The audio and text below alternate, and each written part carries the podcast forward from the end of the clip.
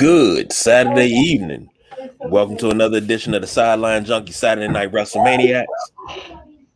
We are here working on logistics. We got new lighting in the studio. We're just trying to get our backgrounds together, but we are here. Joined by the one, the only, People's Choice Don Rodriguez. How you feeling tonight? All right. Well, the Nubian Sumo is on special assignment tonight. Well, he on special assignment, helping the people of the world out in their time of crisis. So you got to fill in for him tonight. What you being powered by? Not a goddamn thing. Not even a Rock Creek grape soda. I'm just looking around trying to find something. I ain't got nothing. I'm thirsty. Well, I will say this: I'm thirsty too. Man, we got a show chock full of goodness tonight. Let's start it off hot and heavy.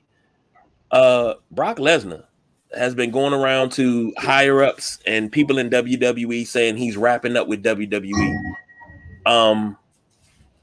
People's Choice, I'm gonna throw this to you. Your opinion on this? Do you think it's finally over and done with for Brock and WWE? He old and tired. He don't feel like doing it no more. What does he need to prove? He's rich, like stupid rich. Is it WWE money though? That's the question. Oh, nobody else can afford him.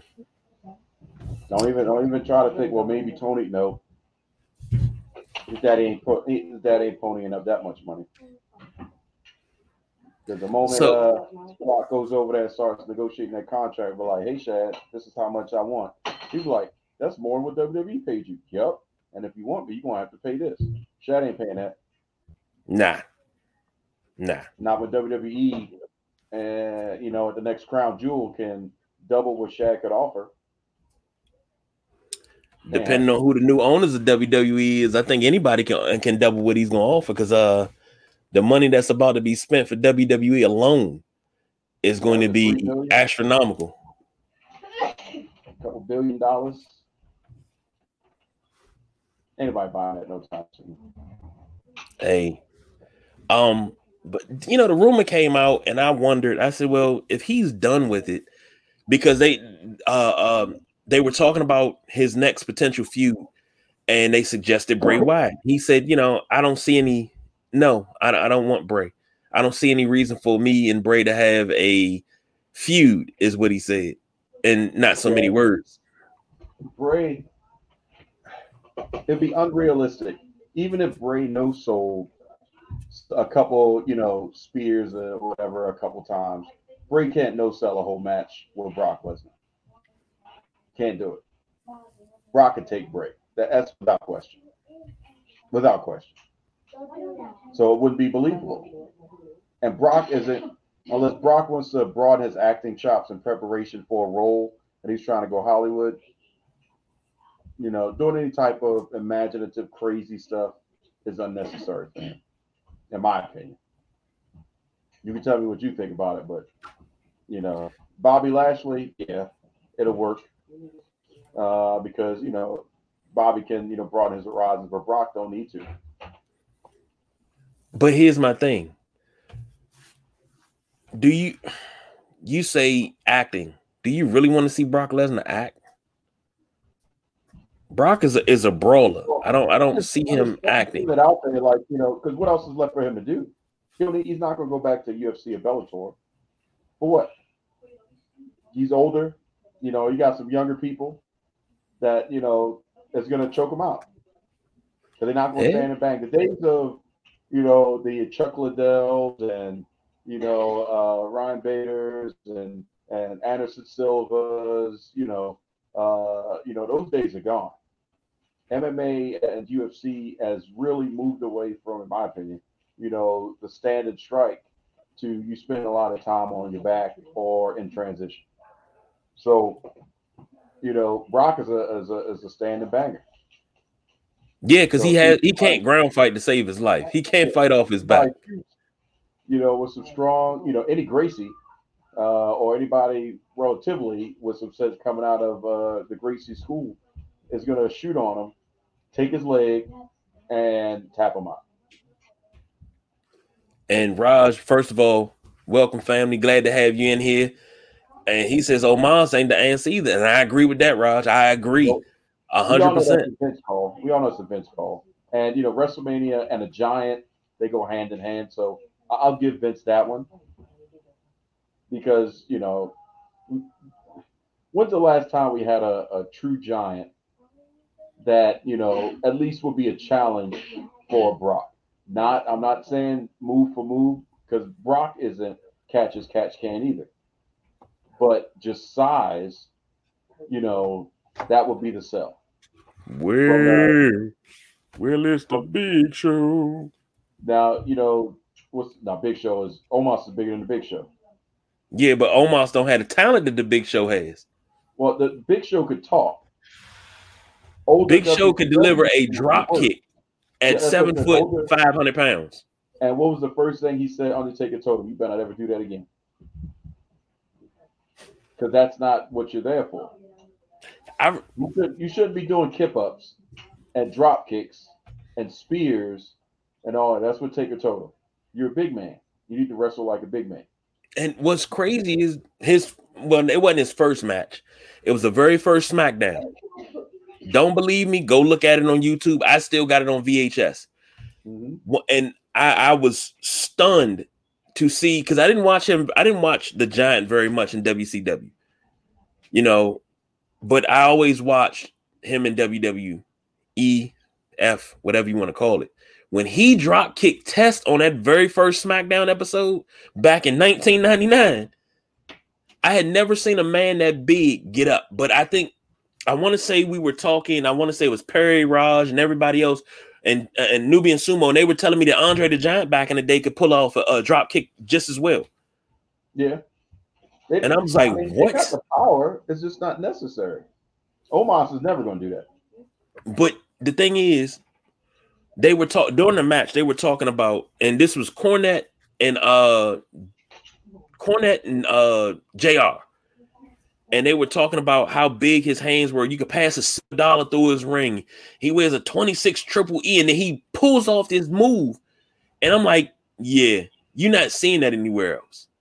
But now, on the flip side, if you had the opportunity to do it with the Big Show, Paul White, whoever you want to call him, Brock never had the reason to pull off a shooting star press, but he did it against Angle. And I felt that was unnecessary. Damn near broke his freaking neck. And yet they want to yell at Top Dollar or talk bad about Top Dollar, but they forget about Brock. Or they forget about every time Lita goes up, I get scared. Yeah. Lord knows, every Lita salt is like, oh my God, I don't think she's going to get up from that one. That's worse than a flying headbutt. Yeah. And but, Harley Race said he was sorry he ever invented that. Nah, I doubt. I mean, if done correctly, it can be... You know, it could be a good move, but it's how you land. Yeah. If you land on your shoulder, then your head is cushioned and protected. But if you land head first, that's the problem. Now, for a while, because his neck was just so swollen and chiseled, he would be landing on it flush. So his weight and inertia was evenly distributed because of the way he was built. Well, look at how it did to Dynamite Kid. It put him in a wheelchair before he was gone. Yeah, but you know, Dynamite Kid wasn't as swollen as Benoit was. And the Midnight Rider chimed in. He said Lita missed a move in a tag team match, a tag title match Monday. Yeah, Lita's, you know, to her credit, she's not you know, in ring shape. So, you know, that's gonna be some timing issues. Plus, you gotta think about it. How many people have wrestled Lita that was in that match? One, to the best of my knowledge, and she was on her team. So, you know, it's just. I was telling somebody about this at work. The sucky thing about social media, because social media has killed a couple things, is that house shows are dead. Yes. So the purpose of the house show. It's not the, you know, travel to the town and just let people see you. from the WWE perspective. The purpose of the house show was for them to rehearse in real time and get real reactions, kind of like a movie screening or pre-screening and all that stuff, and work out the kinks, work out different finishes. It used to be back in the 90s, you know, the last 10 cities that they went to before WrestleMania, they did the same. They did WrestleMania. So if you went to a house show, you know, in Baltimore before or wherever you may be, before WrestleMania, 9 out of 10, you saw the main event, at least 3 of them. And it may have been a different finish, but you couldn't be like, yo, man, you know, I saw, you know, the ladder match between Shawn Michaels and Bret Hart, or, you know, whatever. You know, I'm just making something up. And then, you know, who are you going to tell but the people at the water cooler? So that's the next true. Town, you know, in the next state or whatever, they tried a different finish. So by the time they got to Mania, they wrestled so much that it's just clicking, bang, bang, bang, bang, bang. And then they say, all right, we're going to go with this finish before they walk out of Gorilla. They're good. But now there's no time for Lita to wrestle somebody on the road at a house show because it's going to be on the internet. That's true. So, spoiler alert, there you go. So, what are the only thing they can do for spoiler alert? Have Trish come out. Yeah. And it was smart because at Canada, I was expecting to see her. Not in Canada. What the heck are you doing there? So, but I mean, you kind of figured out once you ran out, like, well, that makes sense. But, you know, it's really hard to do that stuff. So, yeah, that's why she's going to miss moves because she's got to do this on live television. And she only has technically Mondays to get it right before you get to WrestleMania. So they're going to wrestle one-on-one. They got a singles match she's going to have to do.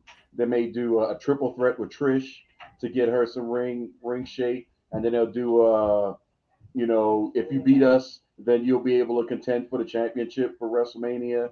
So then they'll lose that one. And then, you know, whatever. So that way she can get used to EO and Dakota. Well, let me ask you. You're going to have some spots. Same thing with Omos and Brock. It's not going to be pretty. It's going to be, you know, a stang and bang, and this is my house, and a couple spears. You're going to take a choke slam, and then Brock's going to F5 him, or new hurt business, and Brock's going to lose. Let me ask you this. If Brock is on his way out, and he's telling everybody he's finishing up, do you give him the farewell tour? Not the farewell tour of Kurt Angle, because I thought that was a dirty way for him to go out. Do you give him the farewell tour that he deserves as the former face of the company? The very first Universal Champion. A Brock farewell tour is for him to win the belt and then retire as the champion. Do you give it to him? I know that's un-wrestling-like, but it would be a waste of my time to watch Brock, you know, wrestle this person and wrestle that person and wrestle this person. For what? Because Brock Lesnar is an attraction. He's not an every Monday thing. We've been there, done that. We're retired that. So, plus, is there really a such thing as, you know, a retirement when we're going to see you in Saudi Arabia? Maybe. You might see him in Saudi Arabia. If the check is right and there's an extra zero added, he'll be there. Why not? Goldberg was, Shawn Michaels was, Million Dollar Man was right. Everybody's got a price. I get it. So now, speaking of farewells and retirements, great segue there. Thank you. You're welcome. Goldberg says he deserves a retirement match. He said, I sold my soul to the devil and I deserve a retirement match in return. So if that's the case, because, you know, Goldberg has been all over the news. Certain things he said about Rihanna, which I really didn't care for too much. But well, I'm not gonna lie. I mean, Rihanna did a good job, but my first thought is, and they complained about Janet. Chloe, I will beat you if you do have to do that again. I am so sorry. Sorry, I said it on live TV. Oh, they started doing a Rihanna dance, like. But here's the thing: she didn't do anything wrong. Oh, she rubbed her crotch and smelled her fingers. We talked about that on the Sunday Rise. Or Tuesday Night Flight. We talked about that. But I'm like, hold on. That was softcore, man. That was borderline softcore. Here's my thing, and I'm going to say the same thing I said on that show. We watched Michael Jackson rub his crotch for how long? and nobody complained? Somebody was like, well, look what Michael Jackson was. I said, yeah, he was a great entertainer. No, look at what he was. I can't compare those two. I can't. It's not the same. Before we get into this Goldberg thing, when do we become so sensitive as a society? No, I'm not sensitive to it. Not you. But when do we become so sensitive? I'm just saying that, you know, I can tell you when. You figure out the first day Twitter went live. That's when. It's not Instagram's fault. It's Twitter's fault. When Twitter went live and the first company changed their mind because of the massive tweets, that's when it all went to crap. Here's my thing. She, quote unquote, rubbed her crotch and smelled her fingers for that Super Bowl show. However, that's not the only thing. Okay, however, it's okay for a sitting president to do an interview and say, yeah, I just grabbed him right by the pussy, and nobody bats an eye. So he admits the sexual assault, and nobody bats an eye. She allegedly rubs her crotch and smells her fingers. Well, she was doing a fresh test. I didn't give a damn. I was more concerned with what song she was going to do next. I guess I'm desensitized or whatever you want to call it, but I am not. All I'm saying is, if she can do that, you can bring back Janet. That's all I'm saying for the Super Bowl terms. If she can get the green light to do that, you can bring back Janet. And Janet deserves one more. I think Janet does deserve one more. Huh? I think Janet does deserve one more because I was speaking to Janet. I was listening to Rhythm Nation. And I said, it was nothing but bangers on this damn album. Like, she could just perform Rhythm Nation and be fine. That's a farewell tour that you need because somebody, and I know it's going to sound bad, y'all can come at me, bro, if you want. Somebody need to check Beyonce and let her know she's not that. She's not the one. No, there's one more out there that can put her back into the lane so that way she could get hungry again to produce and come out with, you know, some super mixes and collaborations and all that. She needs somebody to just remind her that, you know what, if Janet came out and said, I'm going to go on tour. Well, Janet is on tour. Janet is on tour all the time. Let me finish. That's one thing. I'm going to go on farewell tour. As soon as you put farewell in front of it, that means, you know what I'm saying, it's a national security issue. Everybody got to be there. I'm going to do all 50 cities. And the most my tickets are going to cost, because she don't need the money. You know, $500 for floor seats, front row. Everything else, $100 down. She sold out. It's standing room only. Everywhere she goes, it's standing room only. Because at that point, then you look at Beyonce. So Janet just did it for $500. Your $500 seats is $15,000 for the same seat. This is Janet Jackson. We ain't know you say nothing else. Mm.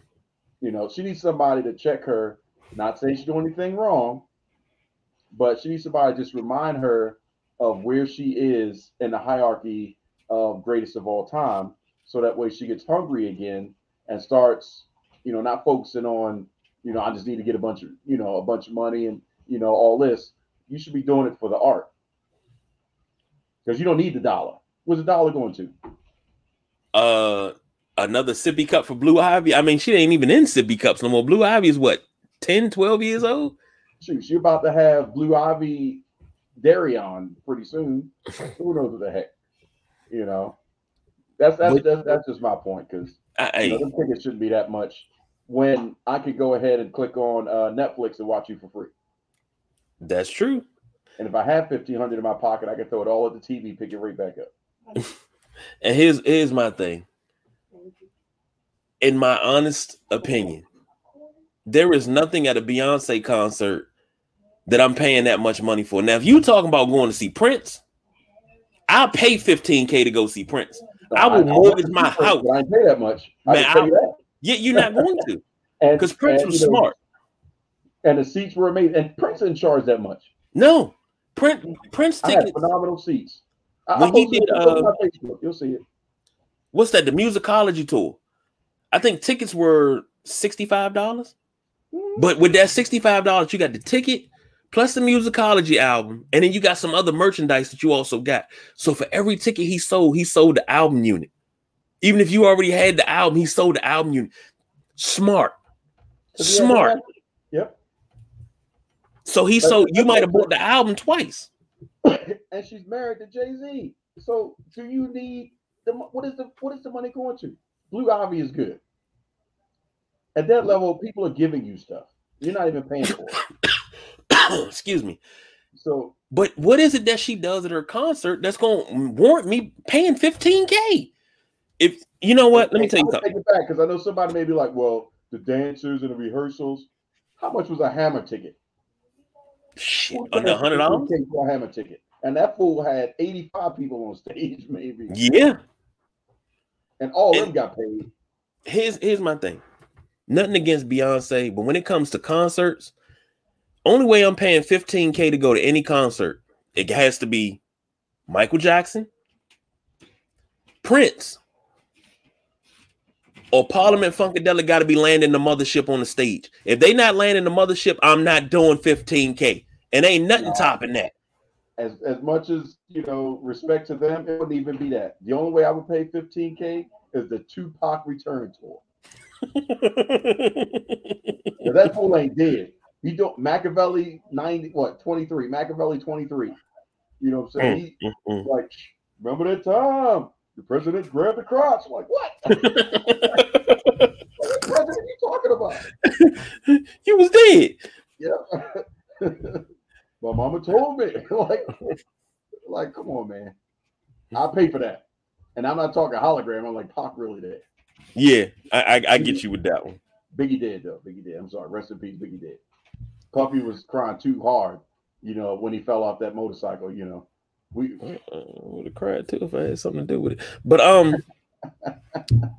Goldberg, retirement match. So who deserves to be the I think he does deserve a good send-off. Because, you know, he was injured, kind of, sort of, and, you know, blah, blah, blah. He's mad with the business. Come back at Saudi Arabia the first time, you know, wasn't good. The second time was, it was all right. You know what I'm saying? The third time was, it's all right. But he needs one. But who he could face, because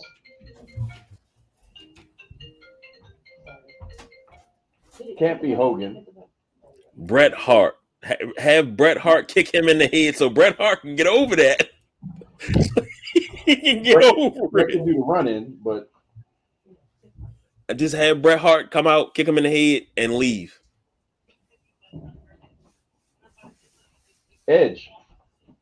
Edge versus Goldberg. I'm taking it back just for the baseline level of the spear. You had Goldberg's spear, and you had Edge's spear back in the day. They were the two rivals in spears. Well, don't forget about Rhino's gore. Yeah, but I look when Rhino does the gore, it's a different motion. That's just like a piston, just wow, hitting you, and you know you go down. Okay. Edge's spear has strong impact the way he put it in there. It's kind of like Bobby Lashley does now, which I'm a fan of his spear because the way he hits you and it does the roll, you know, it just looks so impactful.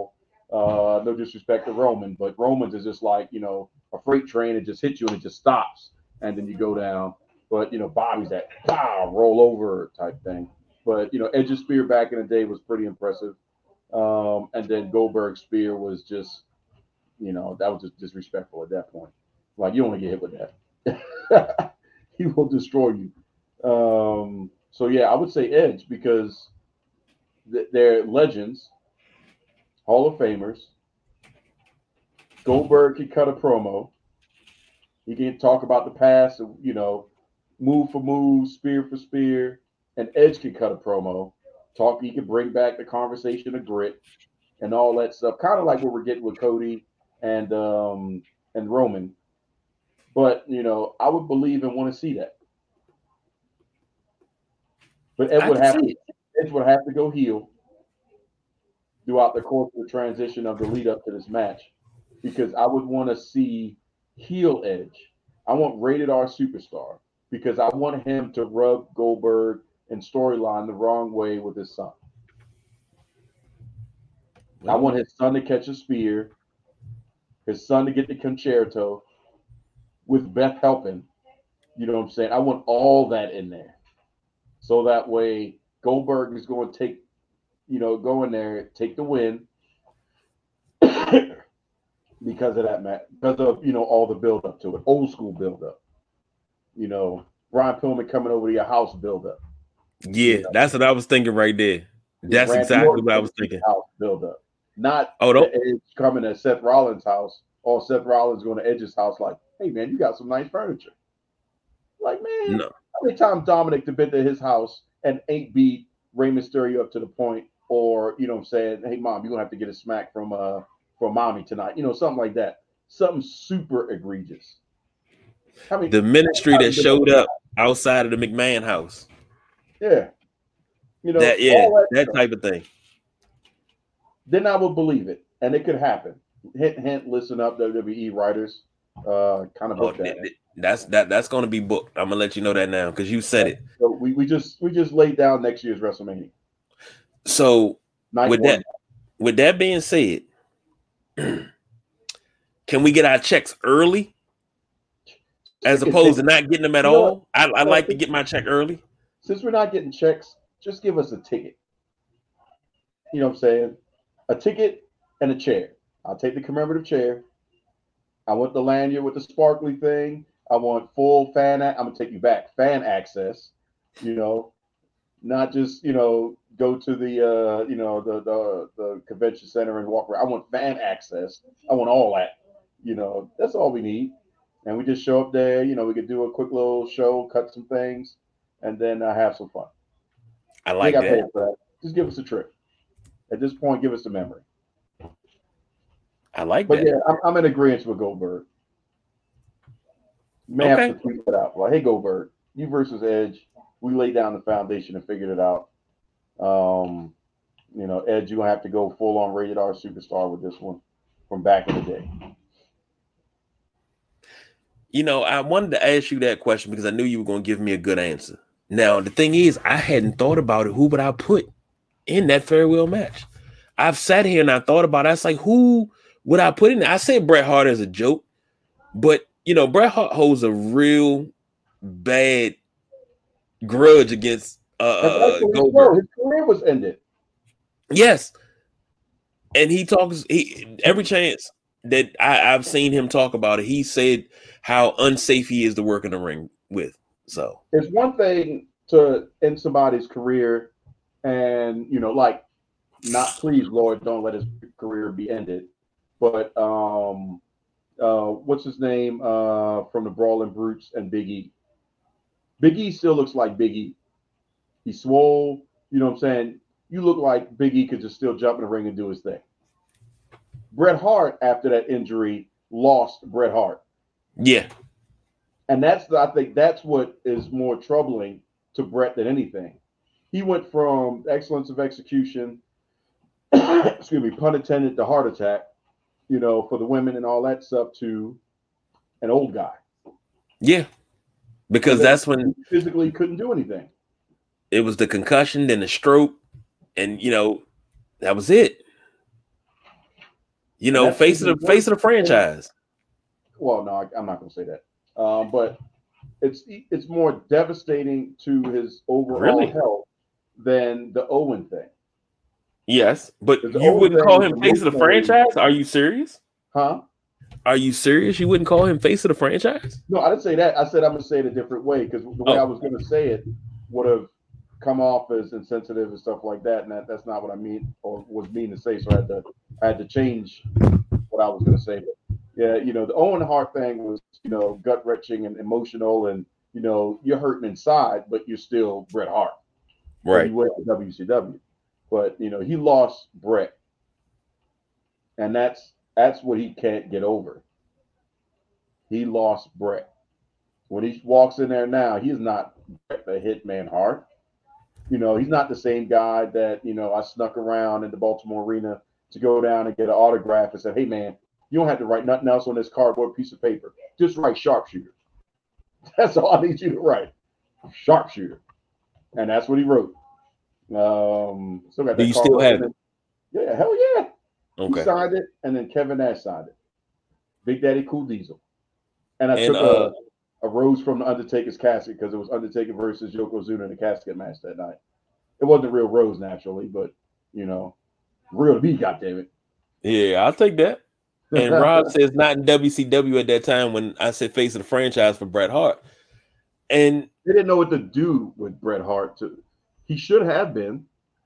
I always consider him face of the franchise, but they just kind of buried him after a while. Well, it's hard to show up when you have the NWO. If the NWO didn't exist, then you had a shot with Bret Hart.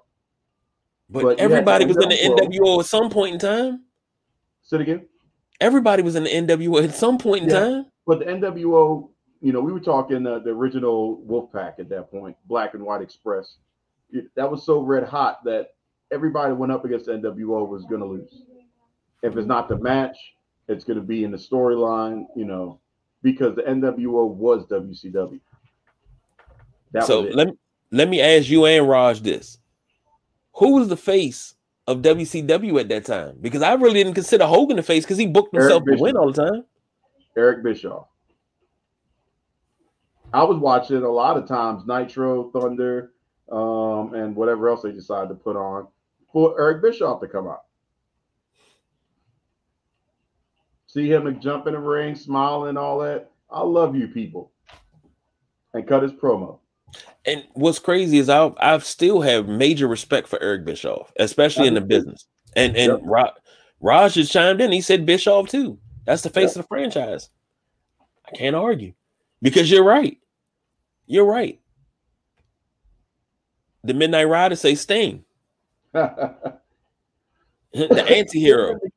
The face. He became the face of WCW because, you know, he was Daniel Bryan before Daniel Bryan existed.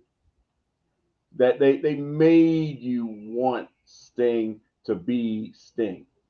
But, you know, to say something. You know, how many weeks of just looking up and you see the crow there and that's all you get? Long before that. The long-term storyline building. So he was the face, but Bischoff was the guy. Long before they became WCW, when it was NWA. Now, this is my young 6-7-year-old mind. I thought Sting was the greatest thing since the Egg White Omelet. I thought he was the best thing going. And he was the face of NWA, but he really wasn't. He wasn't the face of NWA. Ric Flair, Dusty Rhodes. You know, I don't get me wrong. I hated Flair as a kid. I loved him as an adult because I understood the business a little bit more.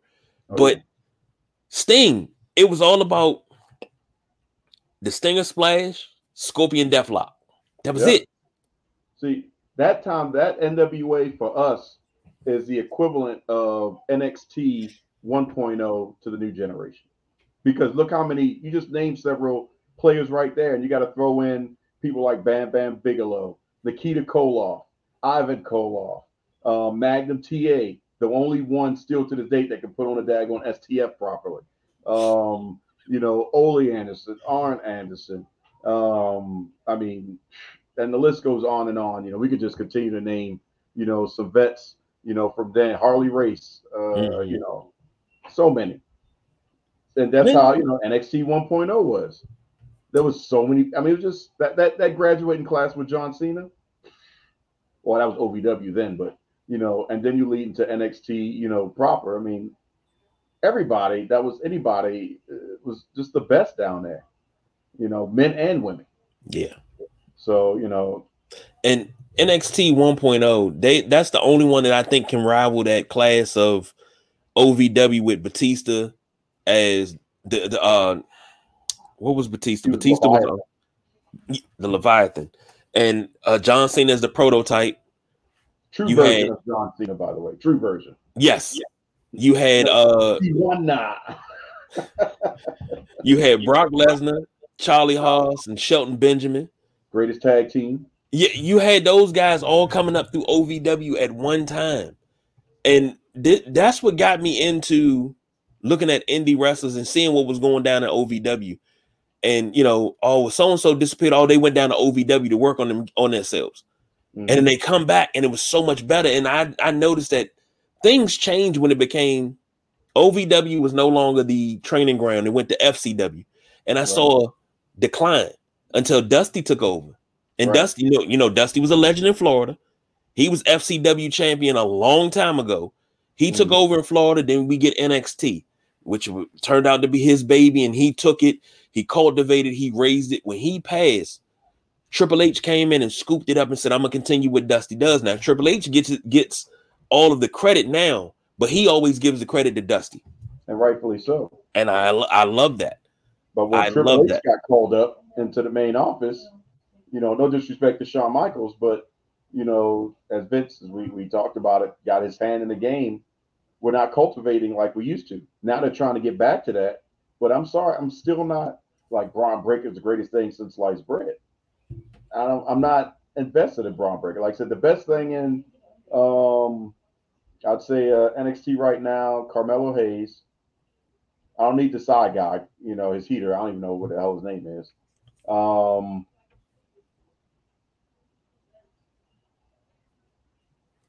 Yep, that's about it. Because the only other person was Mandy Rose, and they let her go over some bull. I'm thinking. I mean, I know people. There's some women down there, and there's some men down there, but sorry. There's one other. I'm still a Jinder Mahal fan. Okay, I'll give you gender because I've been calling for him for another title run for the longest. Why would I watch it? Here's the thing. Now tell me if I'm wrong. And this goes for everybody listening. Tell me if I'm wrong. The worst thing that happened to NXT, COVID. Because when they had Triple H running everything, you had Tommaso Ciampa, you had Adam Cole, Keith Lee. You had all these players in the game. And everything was working very, very well. And then when COVID hit and everybody was in one building, and Vince took over. He he blew Keith Lee's move to the main roster. He blew that. I don't understand how you got him on this pay-per-view where he wins both belts. He he already has one. He wins the NXT championship after winning the North American championship. And you blew the transition. Cut your beard. Change your music. We're going to do this. Oh, now we're going to call you Bearcat. We're going it was already written. Just leave it alone. But it wasn't only him. You ruined Shotzi Blackheart. You ruined, who else did we ruin? Because it was a whole list. We talked about it. But you ruined so many of the NXT talent that were called up to the main roster. Seemed like as soon as they got to the main roster, nothing. You ruined them. If Vince would have kept his hand out of that and said, do your thing. But when they come up, I need them to continue this white hot streak. I guarantee you, Keith Lee and everybody else will still be with WWE, and the daggone main roster will be even better than what it is now. Well, it's been a two-part. A, they would have come up, but B, you should still have had Paul Heyman running SmackDown, because the transition from NXT and how white hot they were to Heyman SmackDown, you wouldn't have lost anything. It would have only prospered. Then they could have went to Raw because they had a base and it was opened up to everybody else. But you should have kept Roman now. You could have kept Bischoff and Raw. Well, Raw could be in flux, because that's just how the show is. But, with Roman, he's so white hot, Fox is like, hey, he needs to be on our turf. We're going to pay you extra. Then he could show up on, USA and all that stuff from time to time. But this is our guy. We're going to make sure that he has, he's in God mode. Well, I got no argument. Because, you spitting straight facts, so I have no argument. So yeah, Goldberg, Edge, one-on-one for your Nintendo. Next year's WrestleMania Night 1 main event. I like it. Now, if it happens, remember you heard it here first. And that could be the beginning of Edge's farewell tour as well. I agree. March the 4th, 2023. On the Saturday Night WrestleManiacs, you heard it here first. Now, moving on to a serious topic. Sonya Deville was arrested in New Jersey, Atlantic City, I believe it was, on a gun possession charge because she went to a hotel, valeted her car, and the valet found a gun in her glove box and called the police. Now, I said this when it came out. Everybody was commenting on social media about it. And I'm going to say it again. What the fuck were you doing in her glove compartment? Number one, you had no business in her glove compartment unless you were snooping. Mm-hmm. And you had no business there. So to that valet, man, woman, whatever you are the Bama and the weakest link. You are the Bama of the weak and the weakest link. We. Get that straight up huggy low down. Here's what I don't understand. Shout out to you. What I don't understand is now, considering what she went through, if you think back, remember she had a home intruder before. What was that, last year? 2 years ago. It was 2 years already? The court date and all that stuff, but all that stuff was about 2 years ago because it was happening during COVID. Dude breaks into her house, stalking her, breaks into her house. She's carried a gun ever since then. She's basically got the mindset, I'm not going to be a victim. You're not going to scare me into the point that I can't live my life, and I have no problem with that. Two things that come to mind.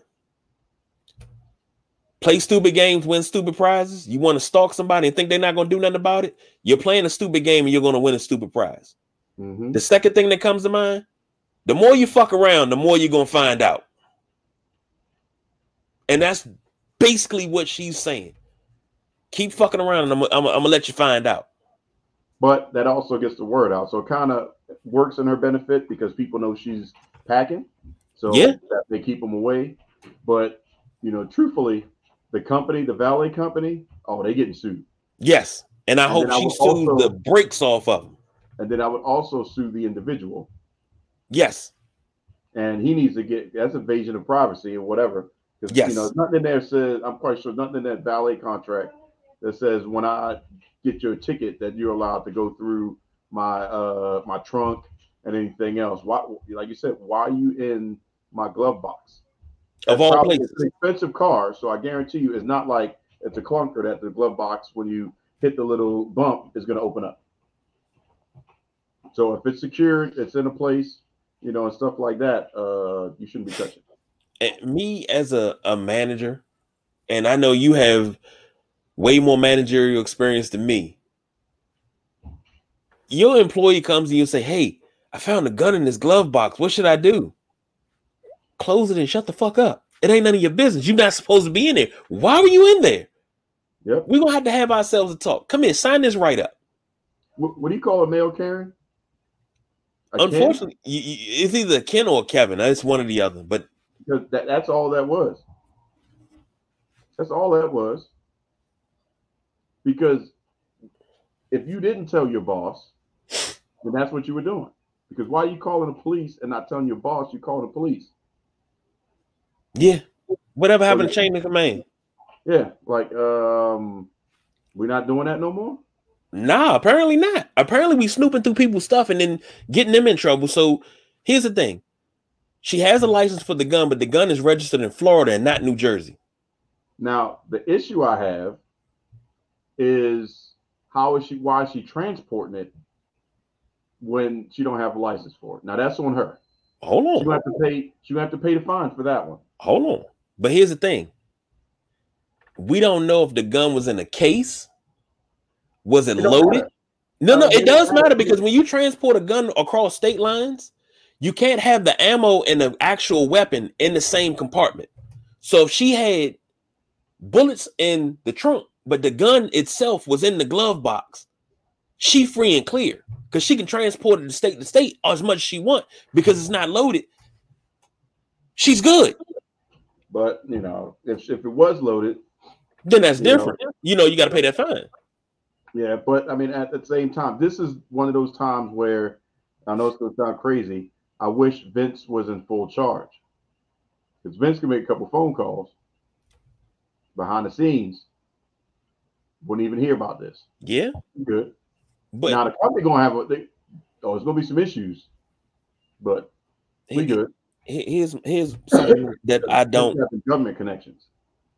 Let me rephrase. I not that I don't agree with. Here's something I would like to see happen.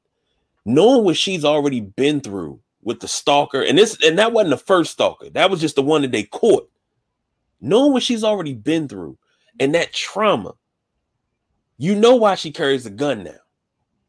Knowing that, hey, look, I'm gonna need you to do 36 hours of community service and pay this $250 fine. Don't let it happen again. You don't even need to be community service. Just, donate to, some,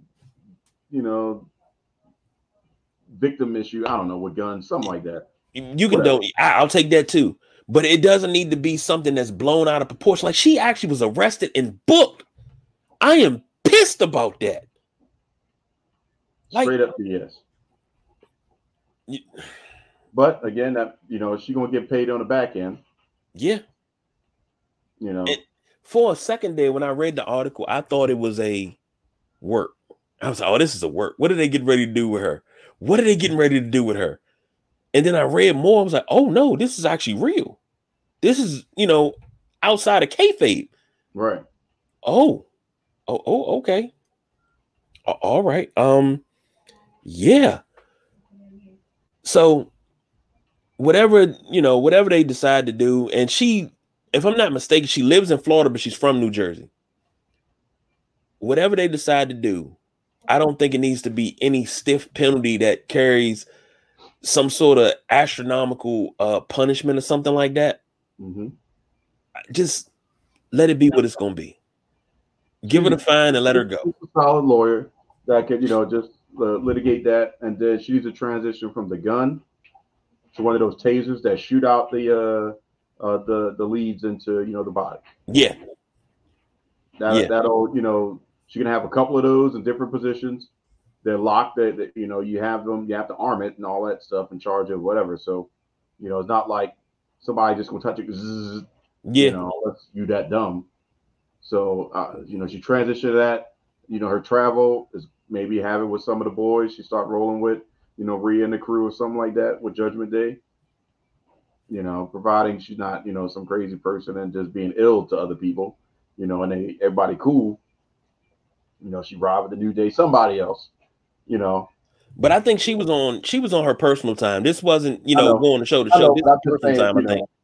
Still, just change up the travel plans, because that's going to make her a target. And it's sad to say that opens up a lot of issues for valets and, that trying to do the right thing. Everything can be looked at with this, because it's going to set a precedent across the board. So either way, one of those times where one person messes it up for everybody. And that person ain't Sonya. It's the valet going in there doing something you're not supposed to do. That was a punk move. I want to say that. That was a punk move. They can lose contracts at other places because, celebrities show up. If there was a contract at the Staples Center, LeBron would be like, nah, you ain't valet my car today, because y'all like to go in my glove compartment. Some NBA player or whatever doing something, naughty, and they want their wife to know. I don't need no valet going through, seeing something in my glove box. Can't use that company. Y'all out of this stadium. Y'all out of this arena. So I agree. Next topic. Eddie Kingston quits AEW. Work or shoot. That's a word.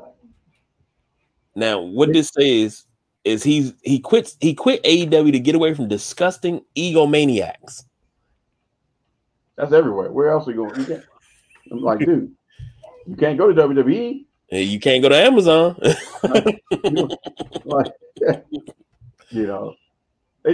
Eddie Kingston is great on the mic, but AEW needs to give him the opportunity. He needs to get the win more often than not. And that's where, he was white hot, but everybody's white hot at AEW. And then, they ruined that. That's like, Tony Khan's modus operandi. Like, hey, man, this person's organically just through the roof.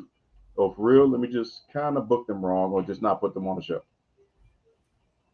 So I.e. Thunder Rosa, Nyla Rose. Wardlow. I don't know how you screw up Wardlow. But yet, no disrespect to her, but we're catering and putting everything on Jade Cargill. But the second coming of Goldberg was Wardlow. But the best power bomb in the business right now is Wardlow. Second coming of Kevin Nash. Hmm. Jay Cargill still learning, but you protecting and you've John Cena'd her streak. Forced it down everybody's throat. There is nobody to beat her. Nobody in that roster. Nobody. The best feud you possibly had was her and Swole. But y'all screwed that up too. Here's my thing. Best was Nyla Rose. Screwed that up too. Third best, well, unfortunately, you're not going to put them together. Would have been Britt Baker. And that's what I've been calling for. All you're going to do is, all they've done is had them walk by each other on the ramp. Come on now. You're not going to have been calling for, man. Right now. Buy for the other belt? There's two belts for women. But yet Britt's just going to be in the background while Jamie Hayter's out there going ham. Why would you not have Britt go for the other belt and they have both belts at the same time in the same group? I'm sorry, last I checked, isn't that what happens in stables? Yeah. How many belts does the Jericho Appreciation Society have? I mean, version one. Think about this. You have not only you not only have a stable with multiple belts, you put a women's tag team championship in there. Use the Freebird rule and go for it.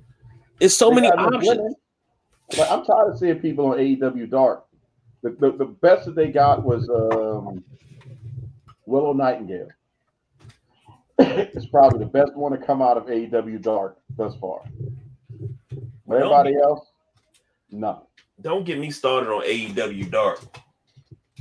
I don't even know when the hell it come on to watch it. I just see a clip once in a while on Abaddon's Twitter feed or something like that. So I don't even know where the hell you watch it at. Here's the thing, and I've said this before. I've said this to you, I've said it to the Nubian Sumo. I even said it to the Midnight Rider. We talk about AEW Dark, right? You got, and I've advocated for Sonny Kiss since he came to AEW. Why is he not on the main roster? You could run with that right now. You could run with that. Sonny Kiss actually would be the only person to beat Jay Cargill right now. That's all I'm saying. You got something there. If I can see it, I know everybody else can. Each other, oh my God, will be amazing. How much? I can't say it that way either. I get me too. But how much? Girl, hunty. You know what I'm saying? That's all that would be, and it would be hilarious. It'd be awesome. I'd pay for that. See what I'm saying? And I've been Sonny Kiss will wear versus the outfit Jay will wear. I'll be one part like what the hell, and the other part, wow. But you gotta know how to play it. It would be must-see TV. It'd be pushing the envelope, not pushing the envelope with how many times you're gonna say the F word, not pushing the envelope. Moxley is trying to outbleed Ric Flair. You can't do that. You can't do that. You can't. You can't win that one. If you look at Ric Flair, look around this area on Ric Flair, right at the hairline. He has all scar tissue right here. God damn. Flair will bleed more than half the country's women on periods. You know what I'm saying? That's like, it's a Flair match. It's not a Flair match if he ain't bleeding. Exactly. No, he's bleeding. We're good. It's going to be a good one. Exactly. You know, God damn. That fool was more crimson than a Marvel character. And this is the thing that I'm talking about. If we can see these things, why is it nobody else can see? Why is it that the people that are in charge can't see what we are seeing? This is why you have to listen to your fan base. You bums didn't want to listen to me when I said it. You bums didn't believe me 2.5 years ago. I said, you know what's happening? Y'all talking about Vinnie Mac. Y'all talking about Vince. Who's turning into Vince McMahon, even though he was saying we supposed to be anti-Vince? It's Tony Khan. No, no, he ain't doing that. He ain't doing that. I said, yes, he is. I was the only one saying it. You and James were like, no, that ain't true. Now who's benched now? Okay. You got it. I have no argument because I do remember that. I do remember that and letting you die on that mountain alone. I said, yep. That's the hill you're going to die on because I'm not going there with you. Who's the Vince now? All he's doing is pulling out Vinnie Mac's playbook. So the problem now is, it wasn't really Vince, or is it the parameters that you have to put yourself in to run the show? It's not even the parameters. I can't give you that because Vince is such a control freak. And sometimes it's brilliant. Other times it's just overbearing. See, with Tony Khan, y'all left me to die on too. I've reminded y'all that the difference between AEW and WWE is WWE is a television show. AEW is a wrestling show. WWE is like Law and Order. Yes, I'll give you that. We got this archetype. We're going to do it this way. We got to make sure the camera's there and this and this and that. Lights, glitz. We got to FCC this. We got to do that. We got to watch out for the sponsors. And, you know what I'm saying, blah, blah, blah, blah, blah, blah, blah. It's like an episode of, you know, Law and Order or a major television show. That is what they are producing. Every time they say the longest episodic weekly television show of all time. They're not saying wrestling show. They're not saying sports entertainment show. They say television show of all time. AEW is WCW. They were producing wrestling. So we're going to let them say what they want to say. We're going to do this over the top stuff. We're going to work this out and do all that and, you know, have some liberties. But now that comes with a problem, Tony Khan, because you let the inmates run the asylum. Now the inmates are having 4 or 5 brawls in the back. One of them, you lost your largest draw potential superstar ever in the company. Then you have, you know what I'm saying, people cursing up a storm while your daggone network representatives are there. Got a problem there. Now we got we can't say the F-bomb that much. Oh, by the way, half your roster is injured. So if you wanted to push somebody, you can't because they hurt. But here's the thing. You're not managing that. But you up for 8 hours writing shows 3 months from now and putting this together. And, you know, Jim Cornette says it all the time. He's playing with his adult action figures, but he's hurting people and hurting the business more. And that's why Cody left. Yeah, the number one storyteller left. So you can't rest the company on Jericho. Jericho did his part at the beginning. He got people to watch. Mission accomplished. He don't have to do no more. All he got to do is just show up and do his little, you know, he's almost like, I can't say that. God dang, some stuff I want to say because I'll get in some serious trouble. But I'll say this because I'm a huge Jericho fan. He like the white Sambo. He go out there. He done his thing. And by this son Judas, and he out. That's all he got to do because people are already watching. So Jericho don't need to be, he's not the focal point. The people that you had as the focal point, without Cody helping really guide things along, who's really watching for the Young Bucks? Now, granted, they had some awesome spots and they doing some team moves that we haven't seen anymore. So if you go back and watch, you're like, man, that was pretty smart. I never thought about that transition or whatever. Kenny Omega is his own person, so Kenny can still do it under the right circumstances, but that's all you got. No Hangman Adam Page. Sting's not wrestling, and everybody else is injured. Yeah, exactly, and that's my thing. How long is it going to be before you start going to AEW Dark? You have this large roster. It's not as large as WWE, but you have a large roster, all this talent, and you use maybe that much of this much talent. Do you want him to touch it?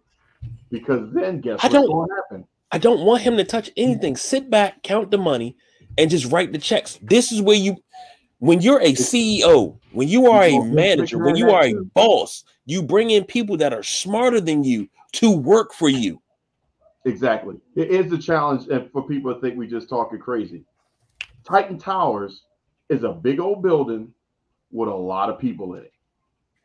How many people are running AEW in whatever office space that they have? I didn't say building dedicated to that one thing. I said office space, because that office space belongs to who? The Jacksonville Jaguars. So football here, a little bit down the hallway, wrestling. Vince McMahon, big old building with the logo on it. It's not. Vince may have done some crazy things. You may not agree with the blah, blah, blah. But Vince is running things on a level that is totally different from AEW. And Tony Khan is discovering that he has to start pleasing the network. Because, as Bischoff said, what good is WCW without TV rights? He lost Turner. Where's he going to broadcast it at? Yeah. There's no need in buying it. What do I need WCW for if I can't buy it? Basically, I'm about to make Ring of Honor back then. And Ring of Honor wasn't on a national syndicated show on major network television. Mm. See, you just brought up something else. Don't need it. This is the thing. Tony Khan owns Ring of Honor now, right? He's opened a forbidden door with Impact Wrestling. You had that forbidden door open for a while, right? You could have fostered so many relationships that when your wrestlers started getting hurt, you could have brought people from Ring of Honor. You could have brought people from Impact to fill in and do something. You could have had a three-way something going on, and you bullshit and you blow it. Like that's the part that upsets me. That's the part that makes me mad, because you fucking blew it. Because I said that to y'all back then when I started seeing the transition of talent. Mm. I liked seeing the flow and all the different levels and walks of wrestling life on Dynamite. We saw Sonny Kiss. We had Sonny Kiss, and then we saw Emi Sakura. You know what I'm saying? We had Rio, and then we had Abaddon. You know what I'm saying? We had Nyla Rose, and then we had Britt Baker. But it was so many different moving pieces to the puzzle, so many different, you know, it's like going to the ice cream place, Baskin Robbins.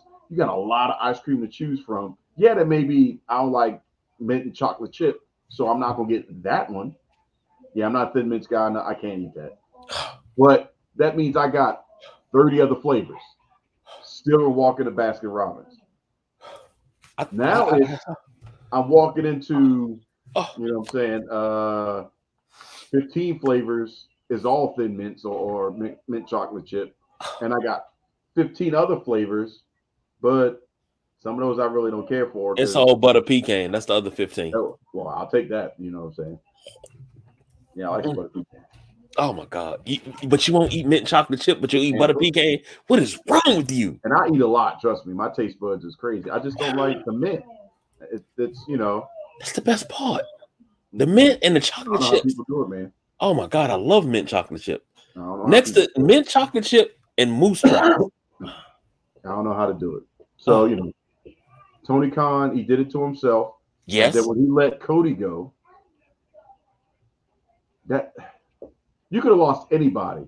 You don't lose one of the people that was the heart and soul of the reason why you were doing it. Not Kenny Omega, not the Young Bucks. We all knew Cody was that man got whipped for you. Yeah. Whipped. You know what? Before that came out that the Khans actually were the owners, didn't we all thought that Cody owned AEW. We thought this was his. We thought this was his baby. All four of them put money together and made it. And that's what we thought. But we know who the hell Tony Khan was until we like Shad Khan, football, like whatever. They got a TV deal. All right, I guess that makes sense. You know what I'm saying? Jaguars helped get a TV deal, whatever. You know, we wrote them off because it didn't matter. Exactly. Because we thought this was Cody's baby. So they worked us on that one. Big time. And then Cody dipped, and the storylines went down too. The only thing, and it's sad because, well, it's not sad. It's smart. MJF saw the writing on the wall. It was like, hold on, this thing going down a little bit. I'm now the best option they got. And I'm just going to be honest about it and tell people. And they still don't even use him right. And then they take him off TV. And what did happen? Ratings drop. Got to bring him back. Because guess who's getting mad? The network. Exactly. The thing is, you could have rode. This thing was set up where you could have rode Jericho's coattails for at least a few years. You didn't have to put the belt on, but you could have rode his coattails because he was so over. When he did that cruise and they turned the music off and the whole crowd sung Judas word for word, you had him in the palm of your hand. You had everything. And you pissed it away. I'm gonna blow your mind, and then we could change to the next topic or wrap it up, whatever it is. AEW in the beginning was set up so good. If it would have continued, it would have left that alone, and Cody and all that stuff wouldn't have happened, and CM Punk would have came and all that. It would have been so good that the WWE would have not even cared about what Vince did. He would still be in power because they need Vince to beat AEW. Triple H ain't good enough. He would have pulled a Donald Trump. He would have walked out. Mr. McMahon did it. And then walked back. And he would have business as usual because we're at war with AEW. They would have called it the Monday, Tuesday, Wednesday, Thursday, Friday night wars. People would instantly forget of what this, like, so what? Here's some money. Go leave us alone. Shareholders would be like, nope, need Vince. Network would be like, nope, need Vince. Mm-hmm. We losing a ratings war. Can't do that because we're going to start losing sponsorships. Can't do that. Vince, make it right. Pay them off. You need some of our money? We don't care. Just get our ratings back. Mm. Shoot, we may have had Stone Cold every night. Yeah. Sean, you're going to have to wrestle. I mean, I'm saying it would have been a 9-1-1 situation. COVID would have happened. Oh, they've been had every legendary Sergeant Slaughter be out there if need be. You know what I'm saying? Doing, you know, jumping Jackson, you know, hanging out with Jinder Mahal, calling him the next Iron Sheik. Who knows what it would have been? All the stops to beat AEW because WWE for the first time would have been up against the ropes because AEW was set up in such a way that it was beating NXT outside of pay-per-views. And then it was beating the main roster. Yeah. Roman would have lost the belt at some point sooner than he's about to. He wouldn't have even come close because they would have needed to transition to somebody else. Say it again. Mm. But guess who decided to look at Vinnie Mac's playbook and start doing what he was doing because he realized as much as he talked about, well, we're not going to do this like them. I'm not Vince McMahon, blah, blah, blah. Hold on.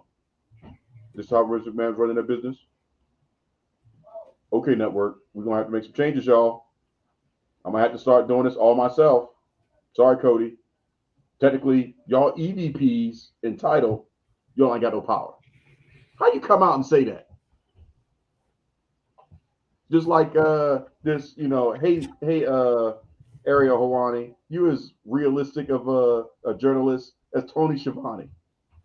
How you put down your own people to put down somebody else? Your own people? Yes.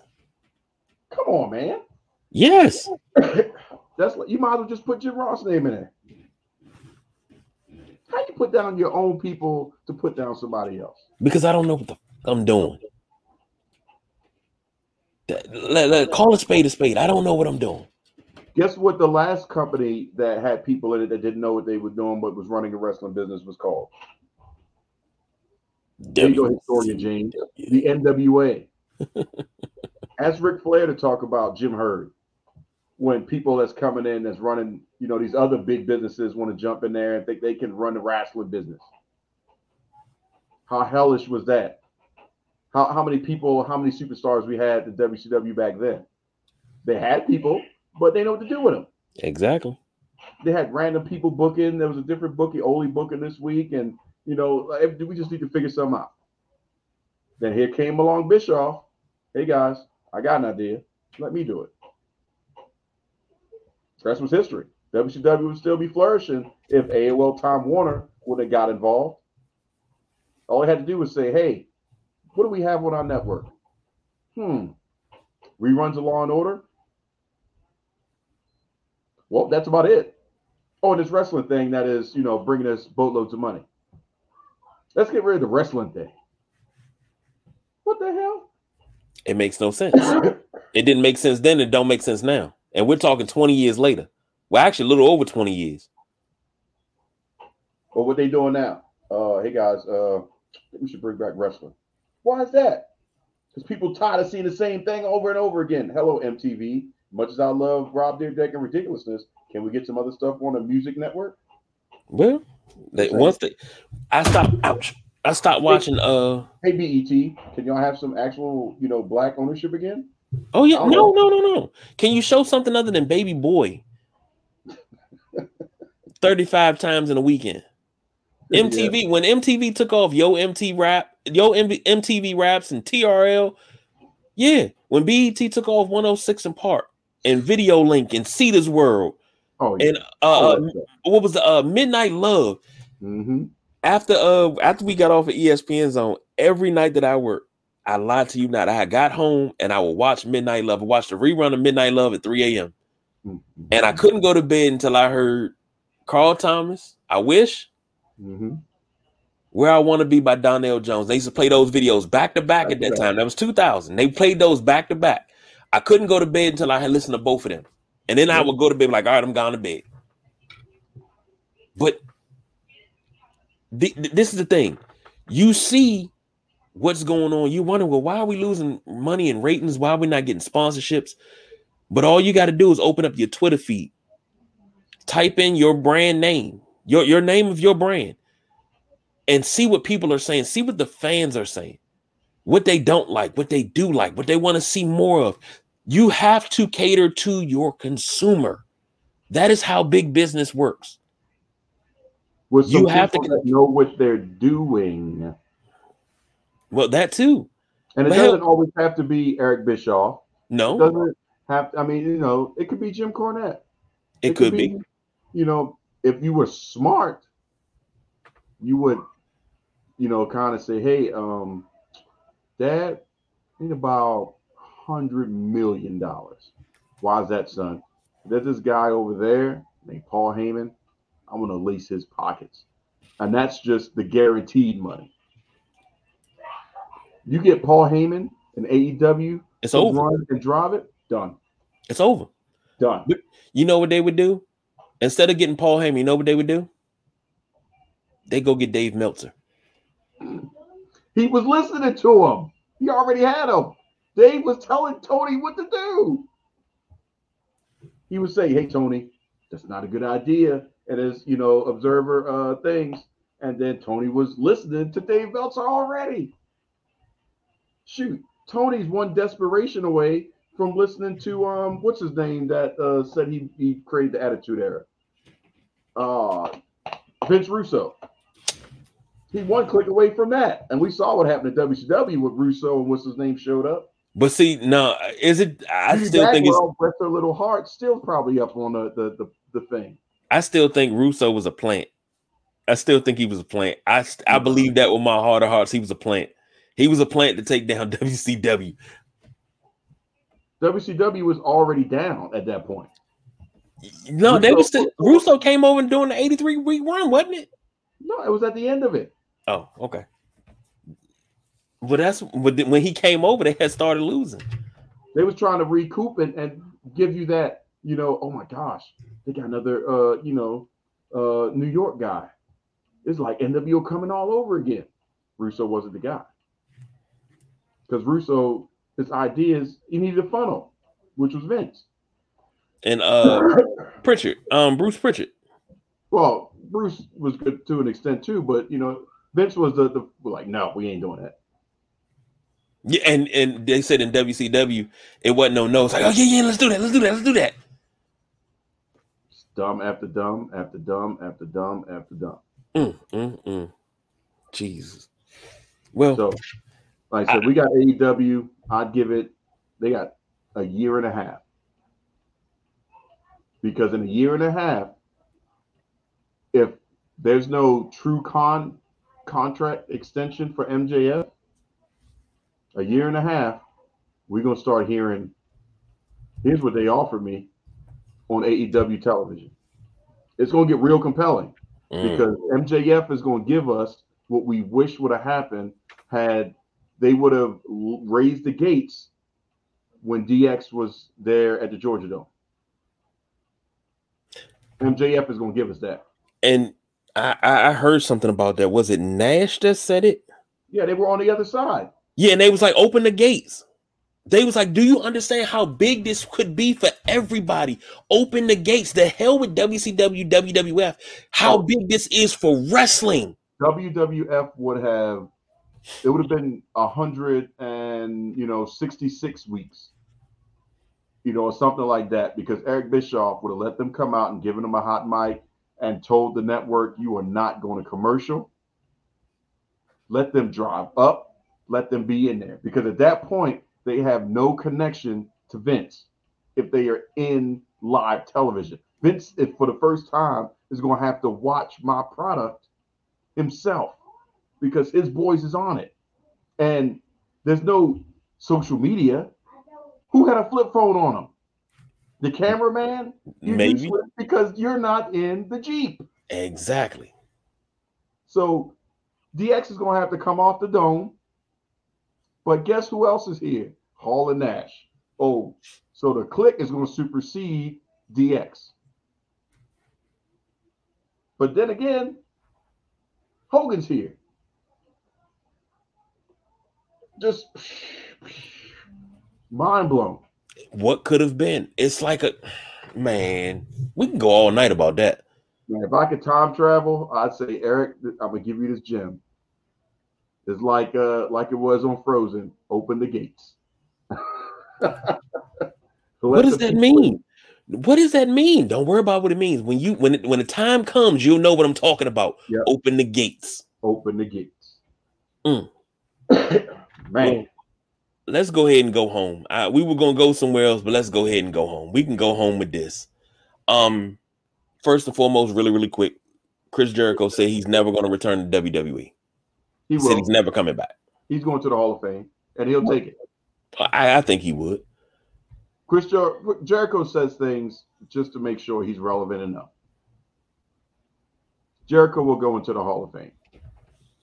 And the precedent is already laid. Why? Because the Ultimate Warrior's in the Hall of Fame. No. In the Hall of Fame. But here's the thing. Chris Jericho has a resume in WWE alone that makes him a Hall of Famer. He's the first undisputed champion. There would be no Attitude Era without Chris Jericho. Really? Can't be. The Attitude Era was already in full swing when he came over. I'm sorry. There was that much that was happening with Jericho that was so iconic. And, you know, we talk about Attitude Era all day long. Yes. But, come on. I didn't got to say nothing else. Nothing else. You see the look on your face? Of course. I mean, that's the first song on WWE, like WWF The Music, Volume 4. You know, all I had to do was just the beginning part. That countdown to Y2J. That countdown alone was iconic. Oh, wow. Never could be duplicated again. The Midnight Rider said Jericho put over a ballroom dancer. Shoot, Jericho put over damn everybody. Yeah. Almost over. Jericho deserves to be in the Hall of Fame just because not only him, and I'm going to say this even though it's kind of off subject, Jericho, D'Lo Brown. Are two that deserve to be in the Hall of Fame because of what they did inside the ring. D'Lo Brown being the first European Intercontinental Champion. Mm-hmm. And he took the European Championship and gave it to Mark Henry. But everybody always recognizes Kurt Angle as the first Euro Intercontinental Champion. No, D'Lo did it first. Yep. And D'Lo's contributions behind the scene. I mean, D'Lo was just a man. Yes. You know what I'm saying? He's one of the best workers that they had, period. What was crazy? Credit Stacy Keibler going in as the first announcement. I'm cool with that because that's B More. You know? Nah, what's crazy is hearing D'Lo Brown talk as opposed to him. No, I'm sorry, hearing AC Connor talk as opposed to hearing D'Lo. It's a total difference. Mm-hmm. And I remember they said one time he's a CPA. Oh, my man got money. He got money. And this is another reason why I wish they bring back Table of Three, because you get to see a different side of three people in the business. Yep. And that Table of Three that they did with the Nation, with Mark Henry, D'Lo, and Ron. Yeah. No. They did two. Yeah, because the second one, Ron wasn't there. The first one, Ron was there. Yeah. Because The Rock sent him an autographed picture again. No, he said he always getting me. But to hear not only The Godfather, but D'Lo, you know, they got major decisions to make. They call Ron Simmons. And they call him to talk to him and see, you know, what he feels. And he's still guiding the younger generation. I wish he was around NXT a lot more for that very reason. Just so you can say, you know what? I'm gonna go up and talk to Ron today. You know, I'm trying to figure out where I'm gonna go in my career. I want to go up and talk to Ron for a little bit. Now, I would be surprised. I would hope that would be something Omos would do. I'm still high on Omos. I think he has the world in front of him. AJ Styles helped him to the bigger stage and understand how to move and do things. He lost the Big Show to AEW because he really needed the Big Show to help him continue to hone the big man thing. Mm-hmm. And there's really nobody there to teach him that.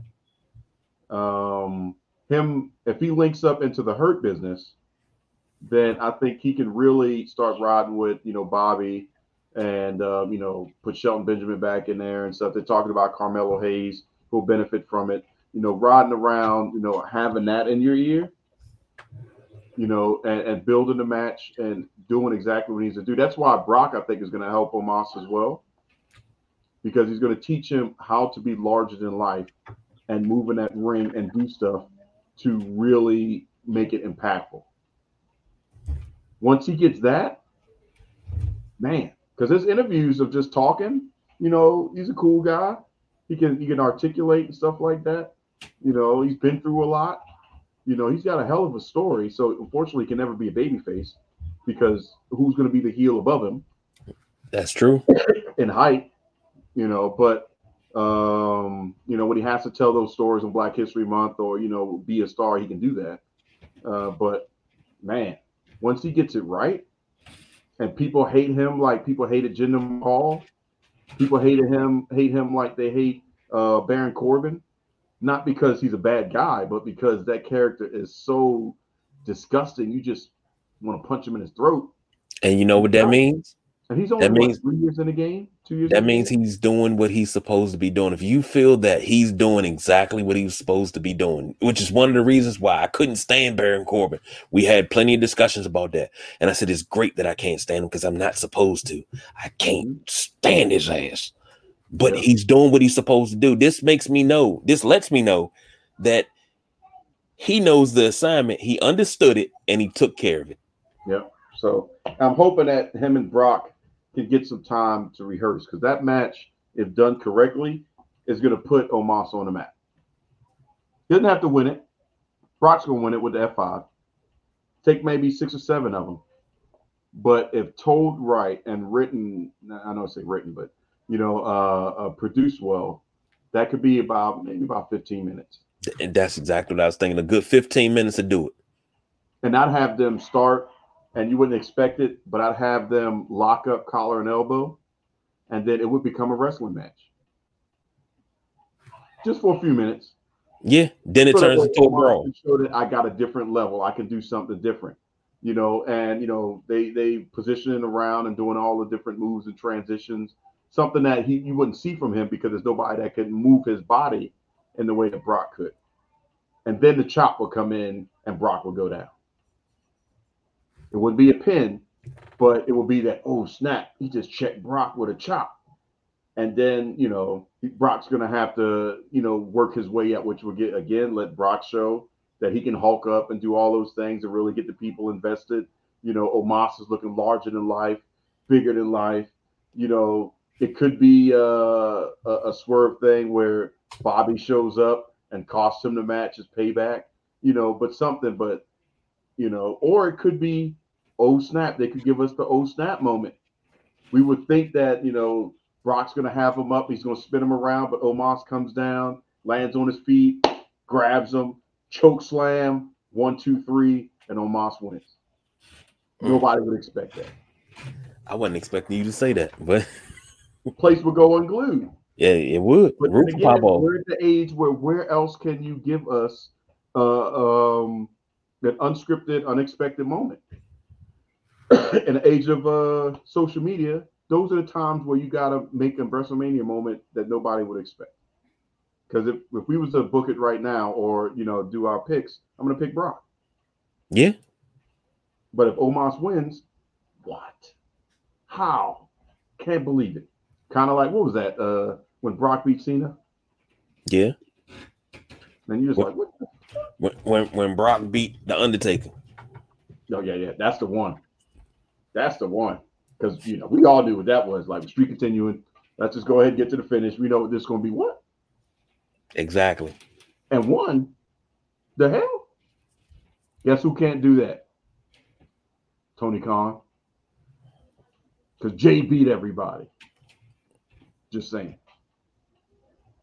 Well. Only way, well, he could do it. It'd have to be a mystery opponent. Can't be Bianca showing up. Jordan Grace. Nah. Physically, yes. Jordan's not a big enough name. It wouldn't be believable. Would be believable. Like, well, I don't want her to. I don't really want her to beat Jade anyway. I would rather her and Jade team up and just kick everybody's ass. But it's different. Mickie James, I'm with maybe that. Yeah, because she's a champion right now. You got Deonna Purrazzo. No, not big enough name.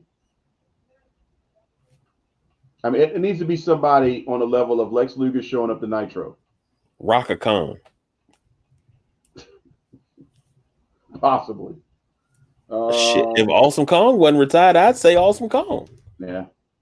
That's a big enough name. And straight squash. Like, don't know what happened.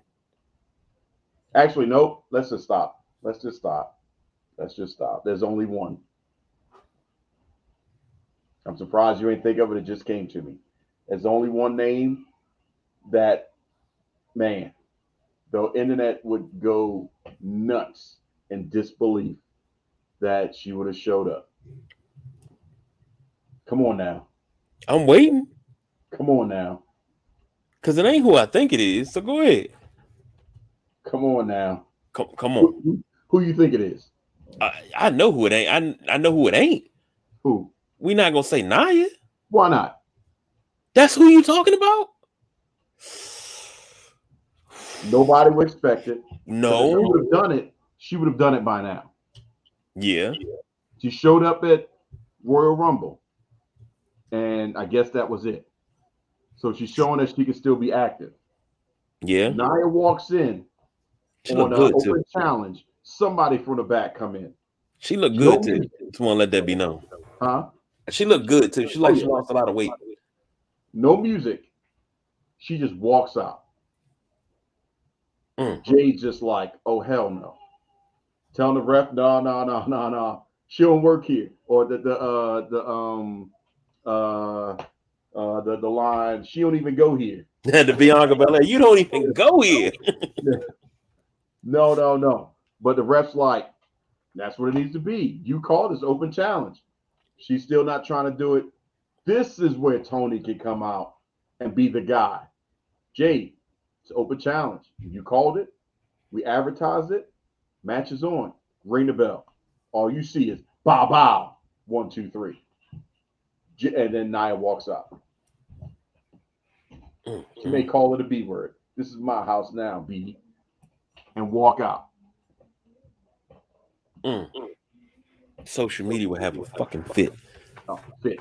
But that's the level that somebody needs to be to walk in there and take that belt off of Jade. Anybody else, I would feel disrespected. Does she even have a match tomorrow night? I don't even know. I didn't even look at the card. I hope not, 'cause for what? Like, I was mad when they broke up the baddies to have her face Red Velvet. Like, she kicked that girl so hard. I thought her, you know how in Avengers Endgame, when the bald head chick hit David Banner or Bruce Banner and he fell out, you know, or, you know what I'm saying, when he came out and his astral projection came out. I swear I saw that from Red Velvet when she kicked that girl. I saw her whole body just separate from her spirit. Like, she kicked that girl into last Thursday. Not next Thursday, last Thursday. She went back to the future. Where am I? Yeah, like, why are you facing this fool again? If it was a small person's game, she may have had a chance. Going up against, you know what I'm saying, you know, 53-0 now, you are not the person. There's nobody on that roster that's believable. They're gonna Goldberg. And I mean that to say that it's gonna be some stupid way that she loses. It's gonna be like something dumb to tarnish the streak. Like MJF beats her. You know what I'm saying? You know, something like that. Just to take the belt. Like, y'all want to call me a B? Now I'm the B with the TBS championship. Hey. Who gonna wrestle me? You know what I'm saying? Just something stupid like that would have to happen. Man. You know, like -1 would have to be her. You know? See, you giving away too much right now. Because you giving away enough that we don't get paid for that. I'm just tired of it. It was cool in the beginning because you still had people. But once you've seen it, the entire division, like I said, there's still one other that I think would be good because it would be the old school Jake the Snake Roberts effect, and that would be Abaddon. But she would have to come out with the smoke, boogeyman-like and all that stuff, freak her out. You know what I'm saying? Because remember how the boogeyman used to come in and we talked. You saw this little Javation, you know, people like, Boogie, they lost his mind, boy. But, you know, that thing with him and Booker T and Sharmell, priceless. If you could do that with Jade, you know, even if Jade beat her, at least it would put the question mark in there that Abaddon may be able to take that. I can live with something like that.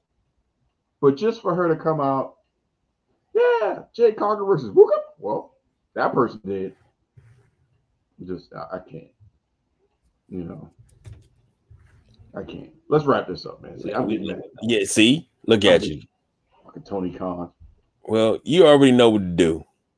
Or just pay us. We'll help you book it. That would be nice. I'll take $100 million. I'll relocate to Jacksonville for that. Shoot. If the amount of money that I possibly could make, yeah, you're damn right. Like, I'm going to give you some gems. Just make sure my check is right. You'll be partying it up. And the worst part is, like, you'll go to Jaguar game? Hell no. I agree. Support the team? Like, I'm not here to support the team. I'm here to support this wrestling division.